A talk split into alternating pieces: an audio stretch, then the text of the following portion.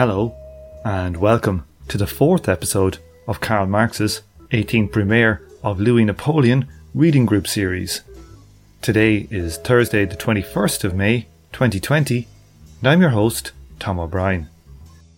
This week, we start Chapter 2 The Downfall of the Republicans. I have the new patron, Patrick M. McInerney, to thank. If you like today's episode, want to hear more of this type of thing, perhaps you could consider becoming a patron. For only $5 a month, you get two patron only episodes, the regular episodes a few days early, and the right to vote on the next reading group series. Your support really does make this show possible.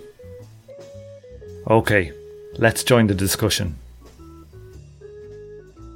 Okay, so today in the it's the second chapter as they said here, what did they call it here, Marxist.org? They call it the downfall of the Republicans. Okay, so we're going to talk today about how the Republicans basically screwed it up and let Louis Bonaparte in through the back door.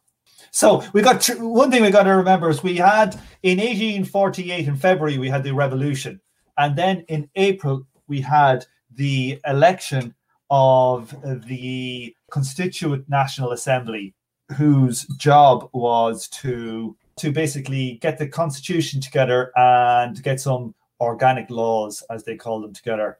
And then in December of 1848, they elected the president, who turned out to be Louis Bonaparte, and at the same time, the National Assembly. So we got two bodies. We got this Constituent National Assembly also, at the same time, they also had the National Assembly, which is kind of like a parliament going. So that's our general.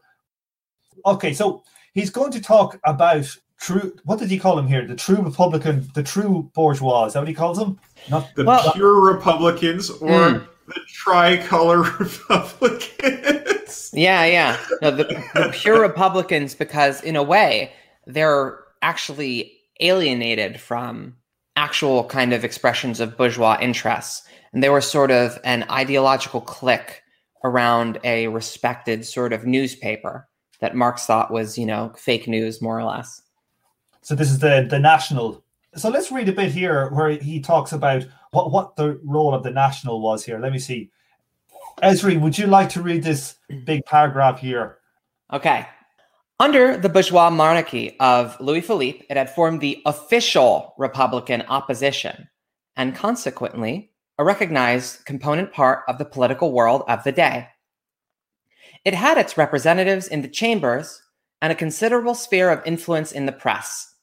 Its Paris organ, the National, was considered just as respectable in its way as the Journal des Débats its character corresponded to this position under the constitutional monarchy.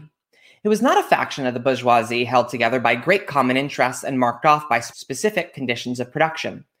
It was a clique of Republican minded bourgeois, writers, lawyers, officers, and officials that owed its influence to the personal antipathies of the country to Louis Philippe, to memories of the old republic, to the Republican faith of a number of enthusiasts, above all, however, to French nationalism, whose hatred of the Vienna treaties and of the alliance with England it stirred up perpetually. A large part of the following of the National had under Louis Philippe was due to this concealed imperialism, which would consequently confront it later. Under the Republic, as a deadly rival in the person of Louis Bonaparte. It fought the aristocracy of finance, as did all the rest of the bourgeois opposition. Polemics against the budget, which in France were closely connected with fighting the aristocracy of finance, procured popularity too cheaply and material for puritanical leading articles too plentifully to not be exploited. The industrial bourgeoisie was grateful for it, for its slavish defense of the French protectionist system, which it accepted, however, more on national grounds than on the grounds of national economy. The bourgeoisie as a whole, for its vicious denunciation of communism and socialism. For the rest, the party of the National was purely Republican. That is, it demanded a Republican instead of monarchist form of bourgeois rule, and, above all, the lion's share of this rule. About the conditions of this transformation, it was by no means clear in its own mind. On the other hand, what was clear as daylight to it and publicly acknowledged at the reform banquets in the last days of Louis Philippe was its unpopularity with the democratic petty bourgeois, and in particular with the revolutionary proletariat. These pure Republicans, as is indeed the way with pure Republicans, were already at the point of contenting themselves, in the first instance, with a regency of the Duchess of Orleans. When the February Revolution broke out, and assigned their best known representatives a place in the provisional government. From the start, they naturally had the confidence of the bourgeoisie and a majority of the Constituent National Assembly. The socialist elements of the provisional government were excluded forthwith from the Executive Commission, which the National Assembly formed when it met, and the Party of the National took advantage of the outbreak of the June insurrection to discharge the Executive Commission, and therewith to get rid of its closest rivals, the petty bourgeois or democratic Republicans. Cavaignac, the, ge- the general of the Republican bourgeois part who commanded the June massacre, took the place of the executive commission with a sort of dictatorial power. Marrast, former editor in chief of the National, became the perpetual president of the Constituent National Assembly and the ministries, as well as all other important posts, fell to the portion of the pure Republicans. Okay, so that's a kind of a good roundup in, as to what the pure Republicans were. what, do you, what do we think? Uh, oh, so good. I think, I think he's a sassy bitch. Oh, it's so sassy. These pure Republicans, as it is indeed the way with pure Republicans, were already at the point of contenting themselves in the first instance with a regency of the Duchess of Orleans. it's just boom. Instantly give up on republicanism. Tom, Tom, Tom, we have we have a new challenger appears.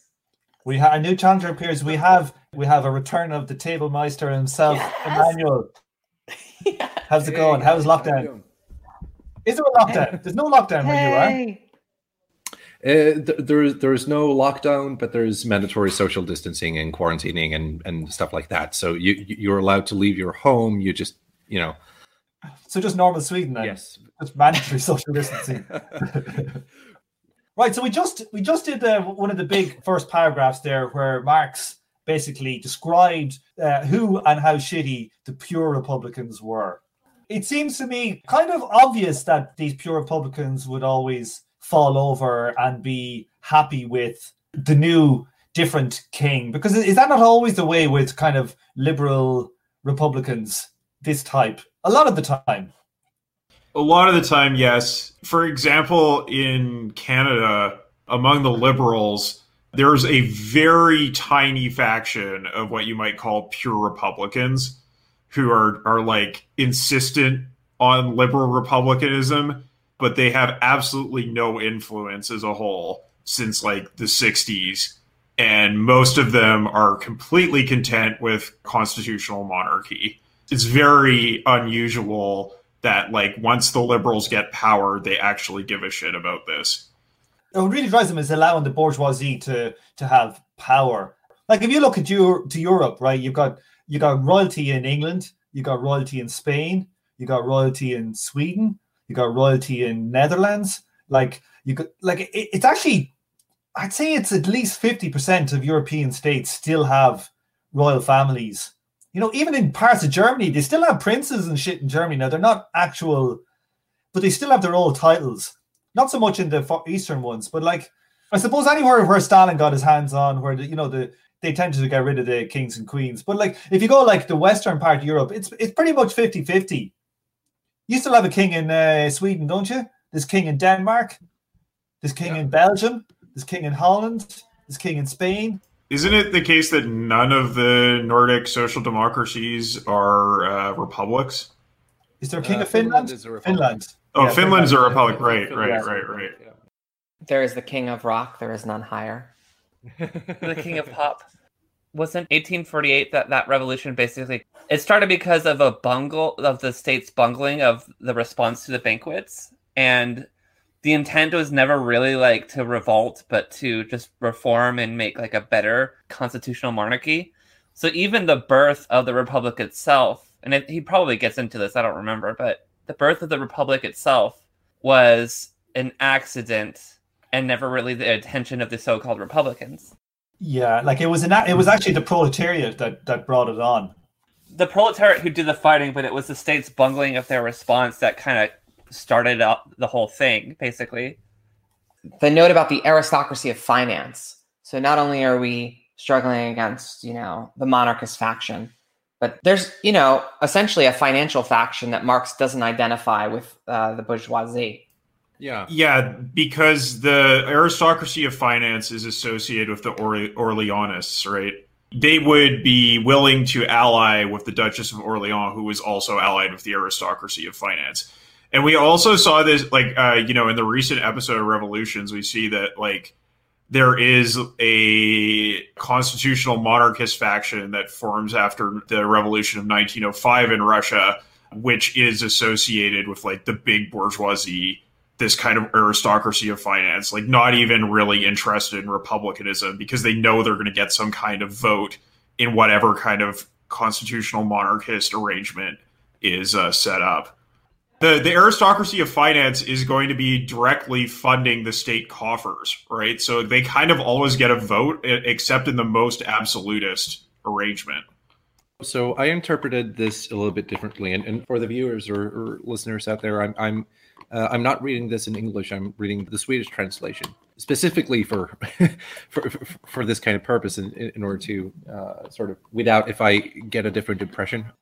The, way I read this is that he he paints this picture of, on the one hand, a very loose coalition of bourgeois interests of lawyers and accountants and and whatnot who are Republicans, and as with the rest of the bourgeois opposition against the financial uh, aristocracy.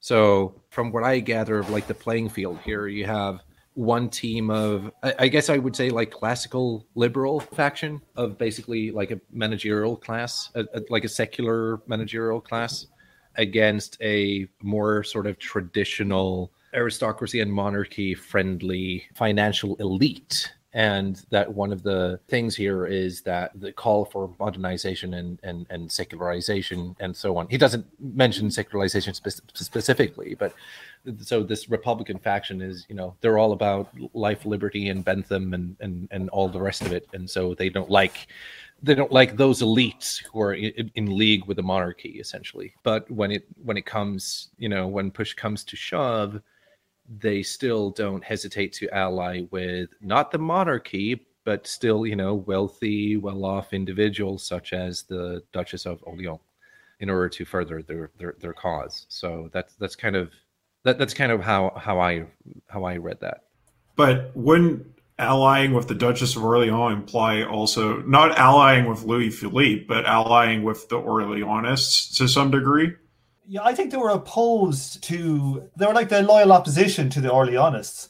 Like the Orleanists was basically the super large bourgeois, the industrial and the finance large capital were happy enough there, but the smaller and you know l- lower down petty bourgeois, you know, just the lawyers, you know, the PMC, your professional managerial class, weren't happy with it because they weren't represented. We must remember at the time when Louis Philippe was king, they had an elected National Assembly. I don't know what it was called or whatever, but it only only one percent, I think, one percent of the of the male population was actually able to vote, and there was lots of people who owned like pretty large amount of land and stuff like who weren't able to vote, and primarily that was who the nation that that paper represented, and that's who the pure Republicans were. Like if the pure Republicans, I bet you if they were said if they had a reform where they said ten percent of you can now vote, There'd be no such thing as the pure Republicans. That's who that what defines them. Okay, let, oh. let's let, let's keep going. Wait, look at this dog. That is uh what did they call oh. them? What type of dog is it again? Oh. This is a this is a whippet. A whippet, that's right. My uncle has a whippet. It was officially the dumbest dog ever, oh. ever, ever. Is your dog dumb? My uncle's dog was so he, dumb. he's he's not that dumb, but I mean he's he's not the smartest dog either. There's nothing behind her eyes. If you look at a whippet, if you look oh. at the at a whippet's eyes, there's there's like nothing behind them. They just nothing like, but love, Tom. Nothing but just love like and empty, sentience. They're empty, dark marbles. I'm telling you. No, my, uncle, my uncle had this dog Sweet called. Dog. He called it Whippy. You know, it was a very he thought a lot about the name. But uh, he he was a farmer, and uh, he had like the dog would piss everywhere. I mean, it would just piss everywhere, no matter what you would do. You put it in your car, it would piss in the car. It would put it, it would sneak into your bedroom, it would piss on your bed. It piss everywhere. It was a goddamn nightmare. And and he would look at you so dumbly and so stupidly, you couldn't be mad with him. That's that's a dog that knows his game theory. Yeah. my, my uncle had a he's a farmer and he had a uh, had like a, a guy from the Department of, of Agriculture come in to like check out some stuff, you know, official. And the official went to go to his car, and the back seat of his car, he had a whole load of files. And he opened the door, and Whippy jumped in through his legs up into all his files, and he pissed on them all. and my uncle was like, my uncle was like not having a good so time. literally pissed on the government.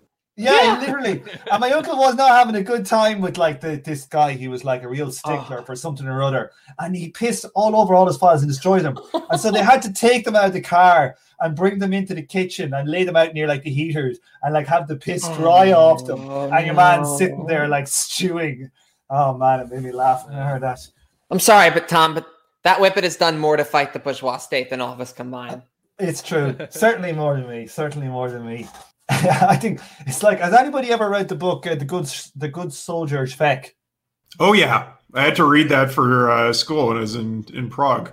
man, it's fucking hilarious. But like, he has this brilliant, i- brilliant uh, way of wrecking people's heads, where you can't tell whether he's an idiot or a, or a genius, and that's like Whippy. He's like, he looks like a total idiot, but he did piss all over the guy's files, so we got to give him that.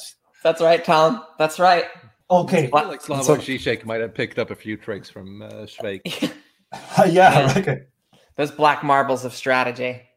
Okay, let's keep going. We're getting nowhere fast here today. Right. Okay, let me just read this little paragraph here. I, I underlined this one. I thought it was really nice. The Republican bourgeois faction, which had long regarded itself as the legitimate heir of the July monarchy, thus found its fondest hope succeeded. It attained power, however, not as it dreamed under Louis Philippe through a liberal revolt of the bourgeoisie against the throne, but through a rising of the proletariat against capital a rising laid low with grape shot. What it had conceived as the most revolutionary event turned out in reality to be the most counter revolutionary. The fruit fell into its lap, but it fell from the tree of knowledge, not from the tree of life. So, what the hell does that last line mean?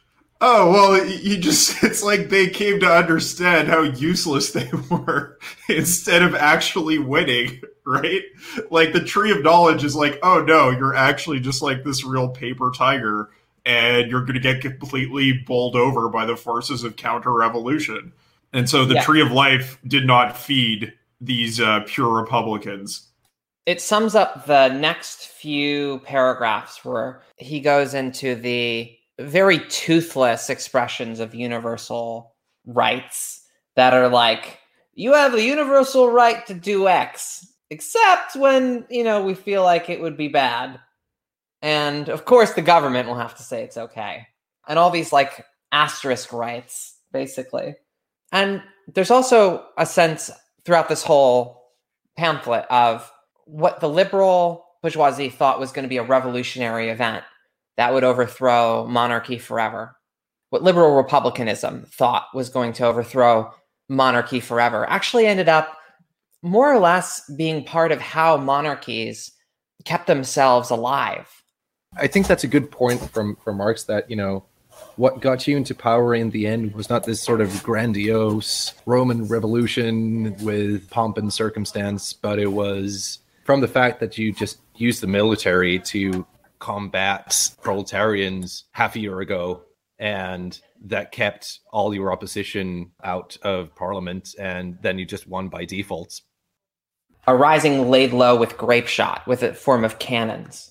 And that's a reference to Napoleon, I think, as well, who said that in was it seventeen something ninety nine or something, he scared off like the was it the Enragé with the whiff of grape shot.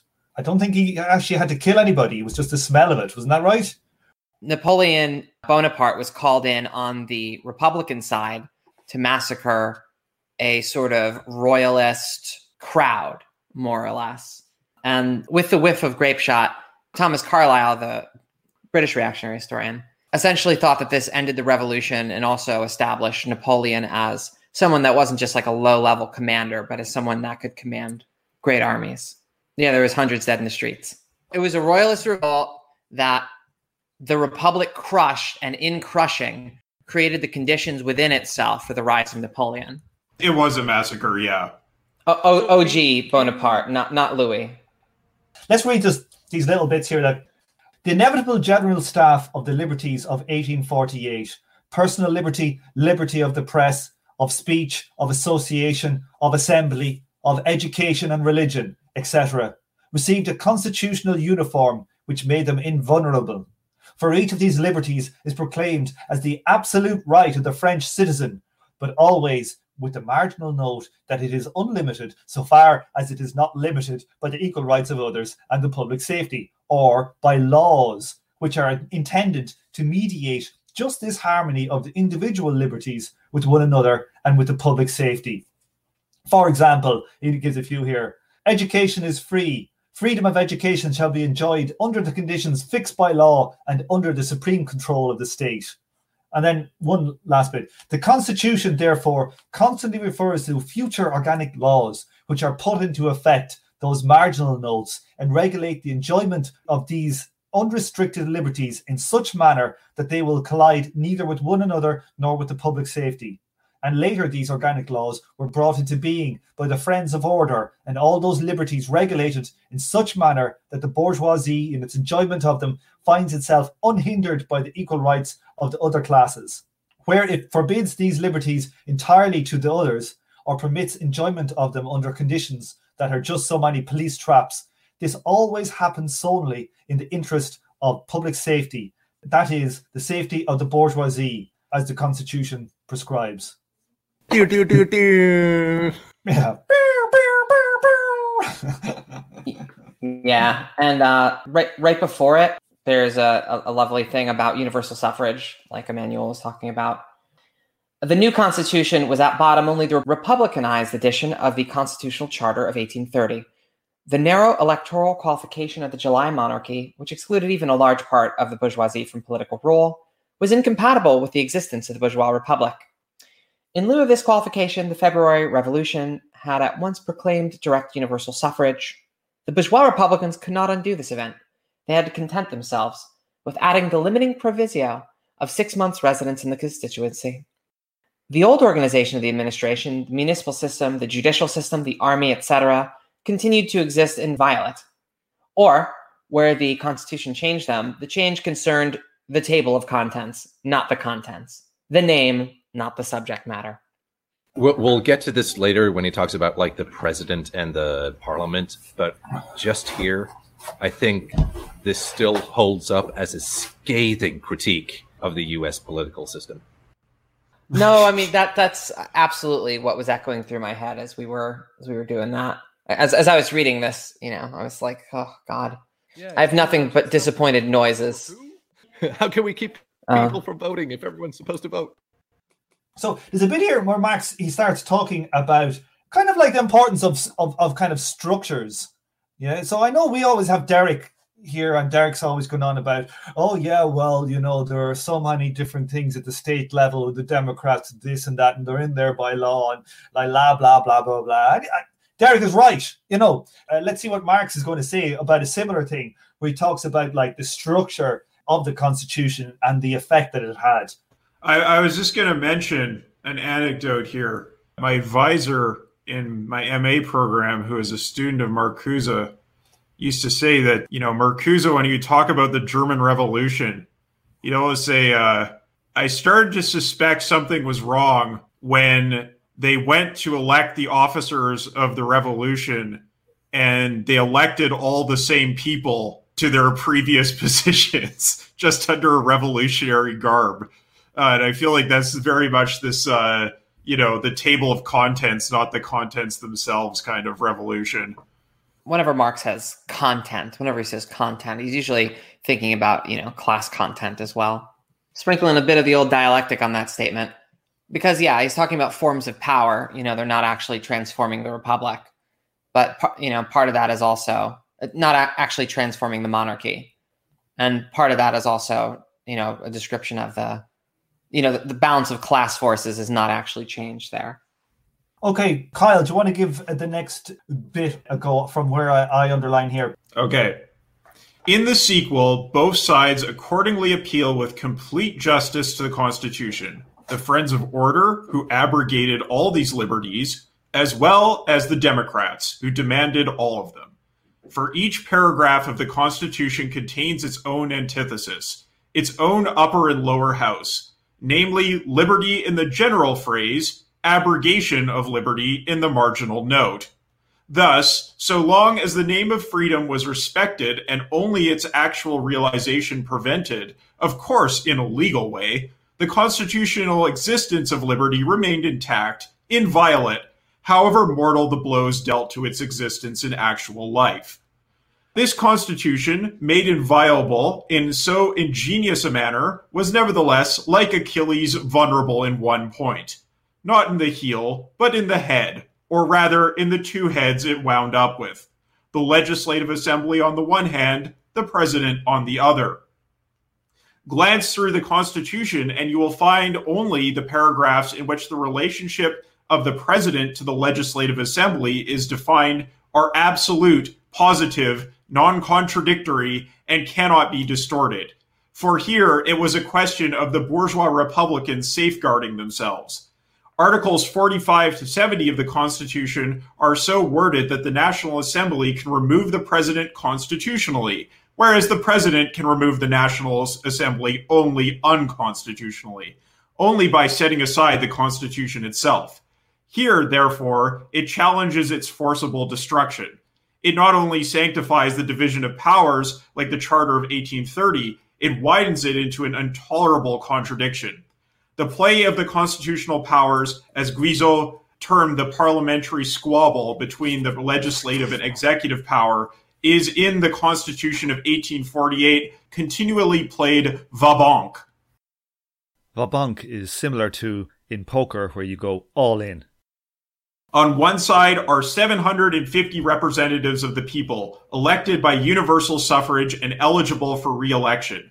They form an uncontrollable, indissoluble, indivisible National Assembly, a National Assembly that enjoys legislative omnipotence, decides in the last instance on war, peace, and commercial treaties, alone possesses the right of amnesty, and by its permanence, perpetually holds the front of the stage. On the other is the President, with all the attributes of royal power, with authority to appoint and dismiss his ministers independently of the National Assembly with all the resources of the executive power in his hands, bestowing all posts and disposing thereby in France of the livelihoods of at least a million and a half people. For so many depend on the 500,000 officials and officers of every rank. He has the whole of the armed forces behind him. He enjoys the privilege of pardoning individual criminals, of suspending national guards, of discharging with the concurrence of the Council of State, general, cantonal, and municipal councils elected by the citizens themselves. Initiative and direction are reserved to him in all treaties with foreign countries. While the Assembly constantly performs on the boards and is exposed to daily public criticism, he leads a secluded life in the Elysian fields, and that with Article 45 of the Constitution before his eyes and in his heart, crying to him daily, Frère, il faut mourir. Uh, brother, one must die. Your power ceases on the second Sunday of the lovely month of May in the fourth year after your election. Then your glory is at an end. The piece is not played twice, and if you have debts, look to it quickly that you pay them off with the 600,000 francs granted you by the Constitution, unless perchance you'd prefer to go to Clichy on the second Monday of the lovely month of May. Clichy is a debtor's prison on the outskirts of Paris. Thus, whereas the Constitution assigns power to the president, it seeks to secure moral power for the National Assembly.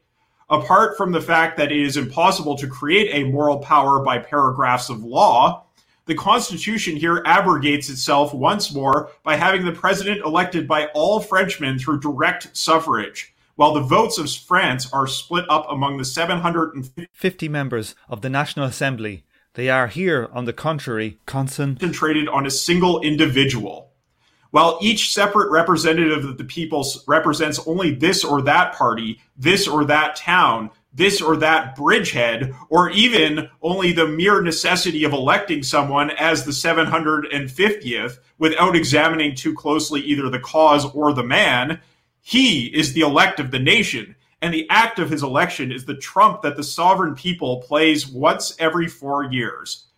The elected National Assembly stands in a metaphysical relation, but the elected president in a personal relation to the nation.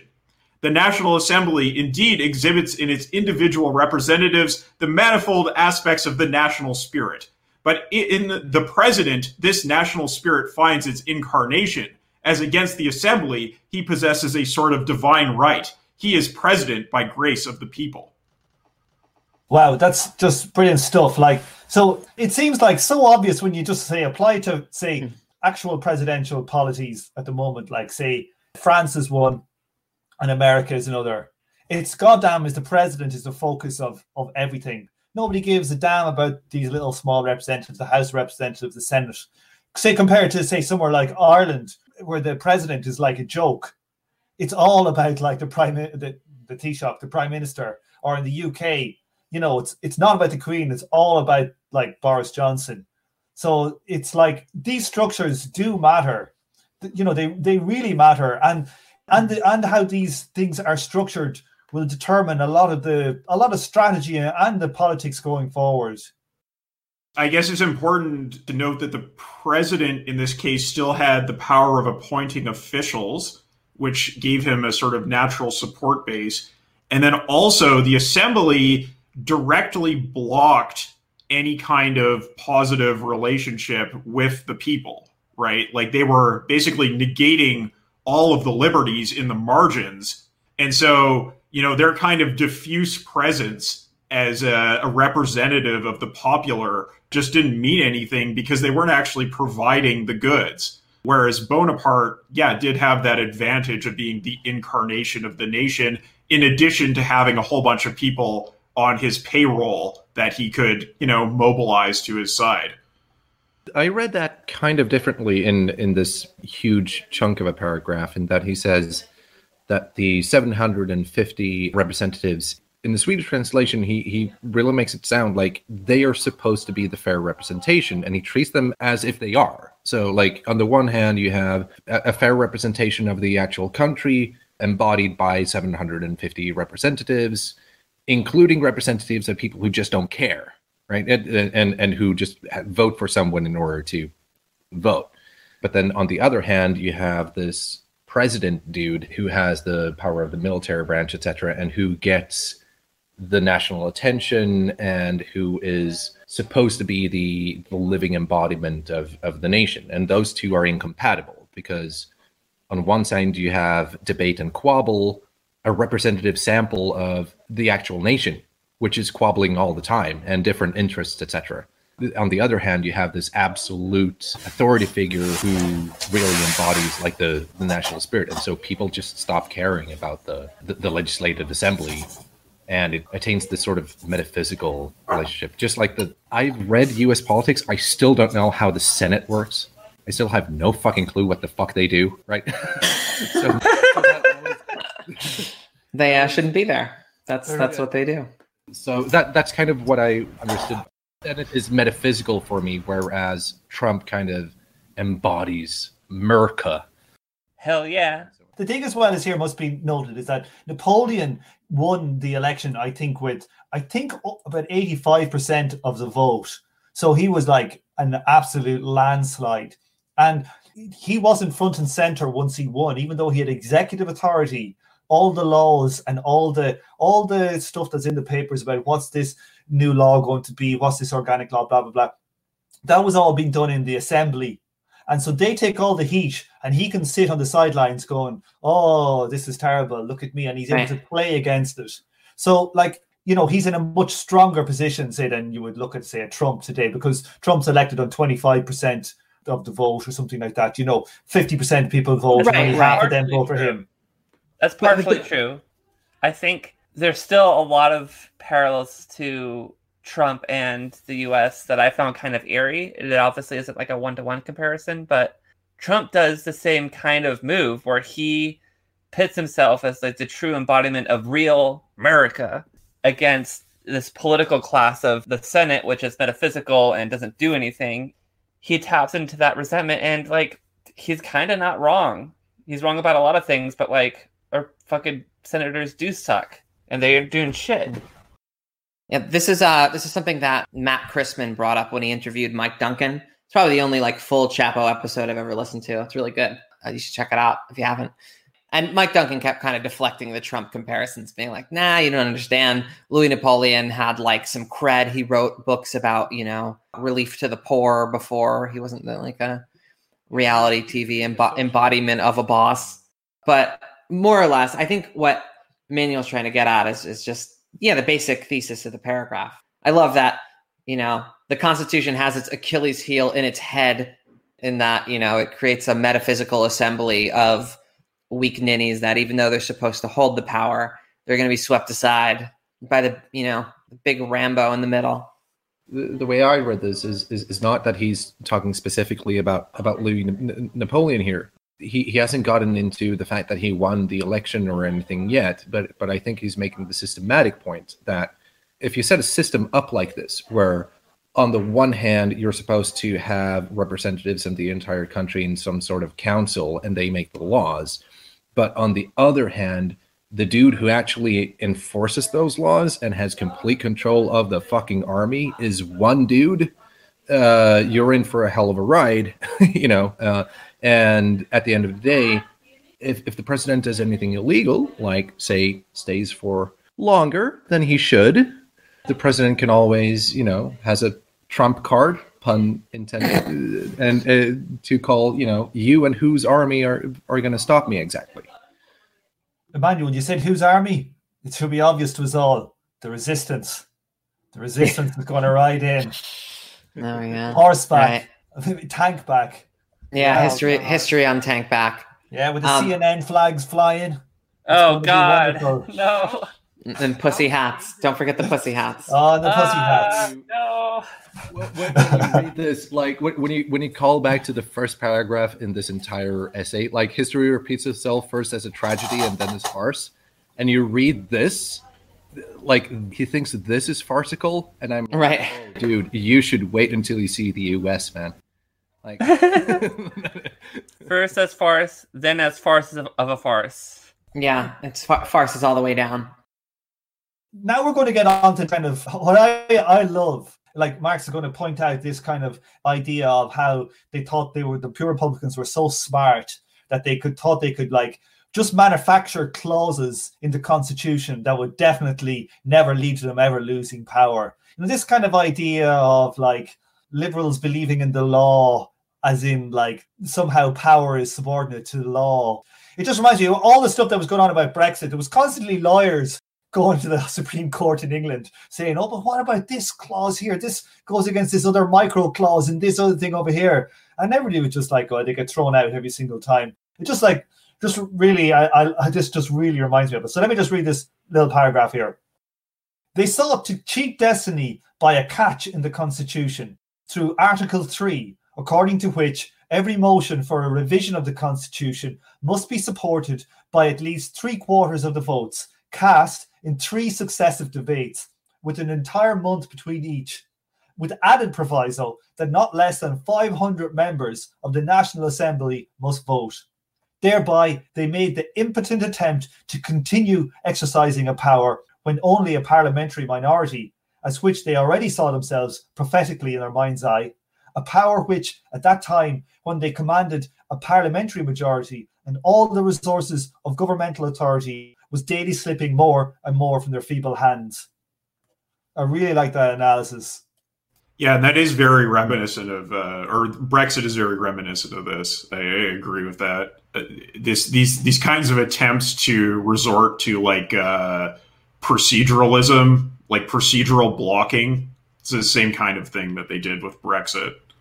It just reminds me of all the sort of like National Lawyers Guild type of activism or Yeah, a lot a lot of the oh this is unconstitutional kind of stuff that you see going on that this falls on deaf ears. No yeah, no one gives a shit. it's like watching Democracy Now. It's like uh, Oof. Seriously, it is. Rip. Who do they have on? They always have what's that? The the Civil Liberties Union. It's basically the Civil Liberties. Yeah. Is that what it is? ACLU. ACLU. Okay, now we're going to get into basically what what happened to make the military suddenly think for themselves, like, hey, well, well why, why can't we get in on this action? yeah, we're the guys with all the guns. What about us? So, who wants to read a bit of this? Such was the Constitution of 1848, which on December 2nd, 1851, was not overthrown by head, but fell down at the touch of a mere hat. This hat, to be sure, was a three cornered Napoleonic hat. While the bourgeois Republicans in the Assembly were busy devising, discussing, and voting this Constitution, Cavaignac, outside the Assembly, maintained the state siege of Paris. The state of siege of Paris was the midwife of the Constituent Assembly in its travail of republican creation.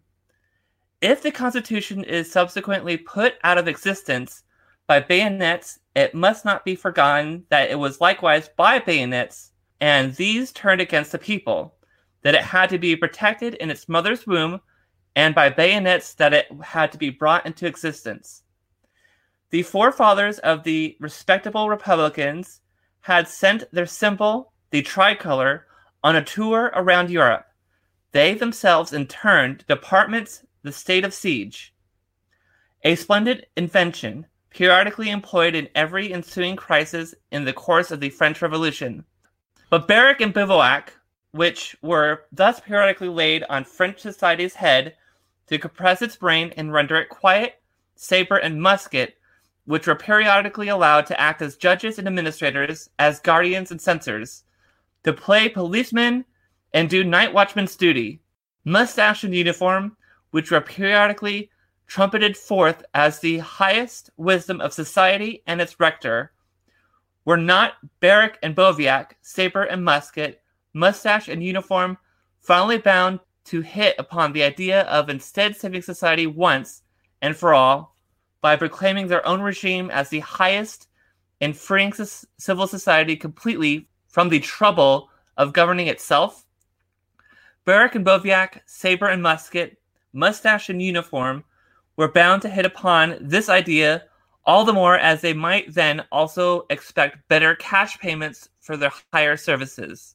Whereas, from the merely periodic state of siege and transient rescues of society at the bidding of this or that bourgeois faction, little of substance was gleaned, save some killed and wounded, and some friendly bourgeois grimaces. Should not the military at last one day play state of siege in their own interest and for their own benefit, and at the same time besiege these citizens' purses? Okay. Anybody wants to discuss this paragraph? pretty straightforward, right? Like you resort to military force to suppress popular power enough times, and the military is just going to be like, hey, actually, the thing that's regulating society is us. So why don't we get paid better? And why don't we get rid of these, uh, you know, bleeding heart liberals who are uh, always grimacing when they tell us to go kill a bunch of people in the streets? Yeah, it's a it's a basic point, and it's you know one of the biggest flaws, if not the biggest flaw of liberalism, is like what y'all were talking about earlier. It's not what's written on paper that's really important. It's do you have the means to enforce what is on paper, and if you don't, all the flowery words in the world don't mean shit when you have a bullet in your head.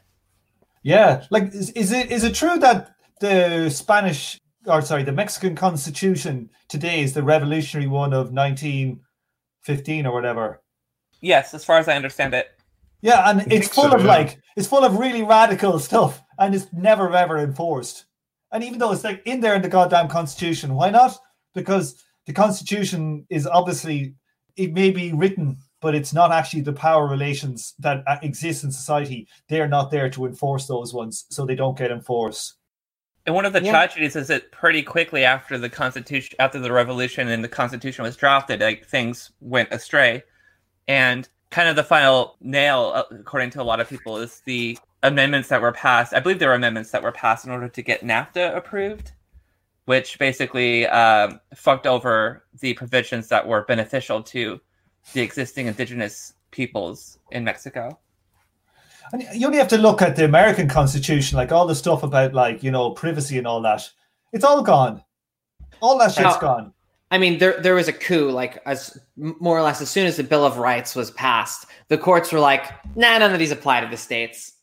Like, and and the states, like for a while, had to pass piecemeal each article of the Bill of Rights as applying to each state until I believe what was the Fourteenth Amendment.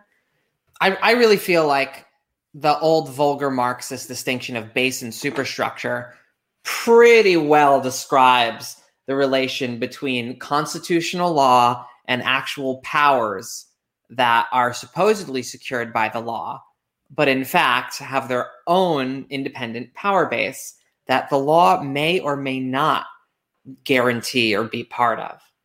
See, this is kind of interesting because what I read into this is not so much, I mean, partially the you and whose army argument that you all just made.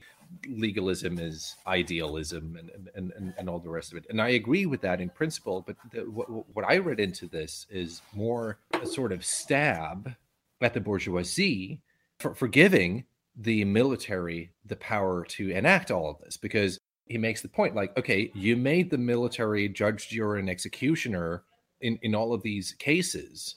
Like if you give the military these kinds of powers they're going to figure out that you know th- they're going to gain that experience and they're going to figure out to use this to use it against you.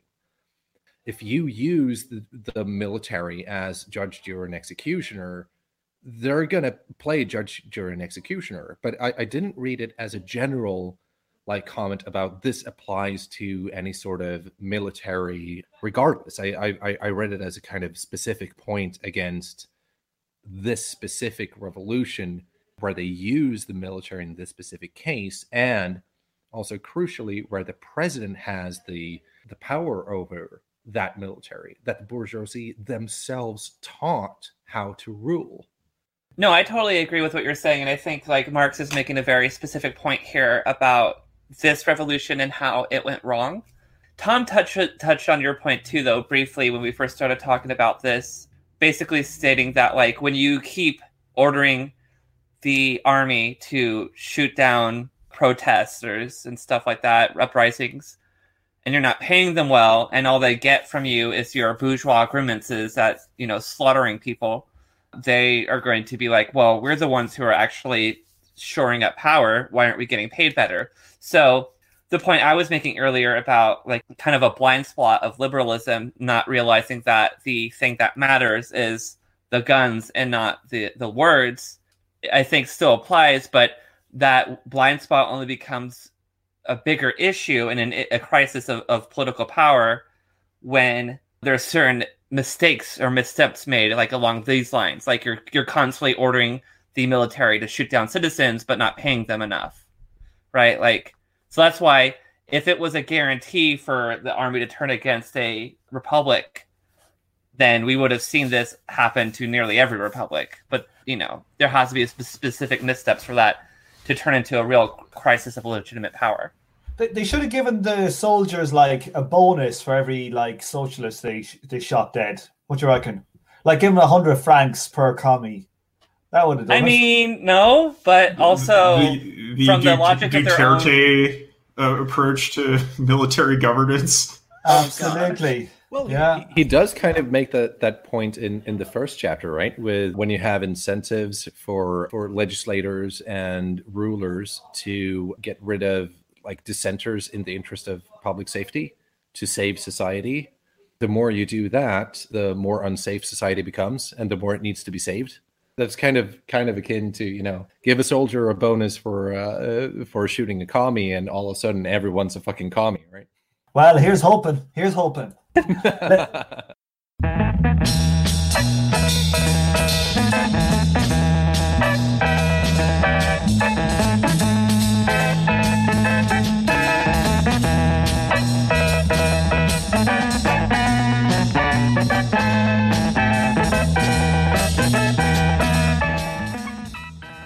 On this episode, you heard the theme tune The Order of the Pharaonic Jesters and Night of the Purple Moon by Sun Ra and his orchestra. The artwork for the show was created by the Korean artist and author of the 2019 Marx Engels illustration book.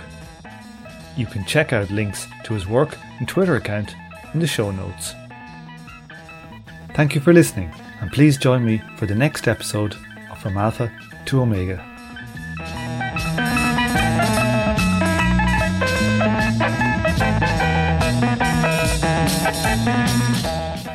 This show is a member of the Emancipation Network, a Marxist podcast research collective. Make sure to check out our network sister podcasts General Intellect Unit, Jumpsuit Utopia, Mortal Science, and Swampside Chats.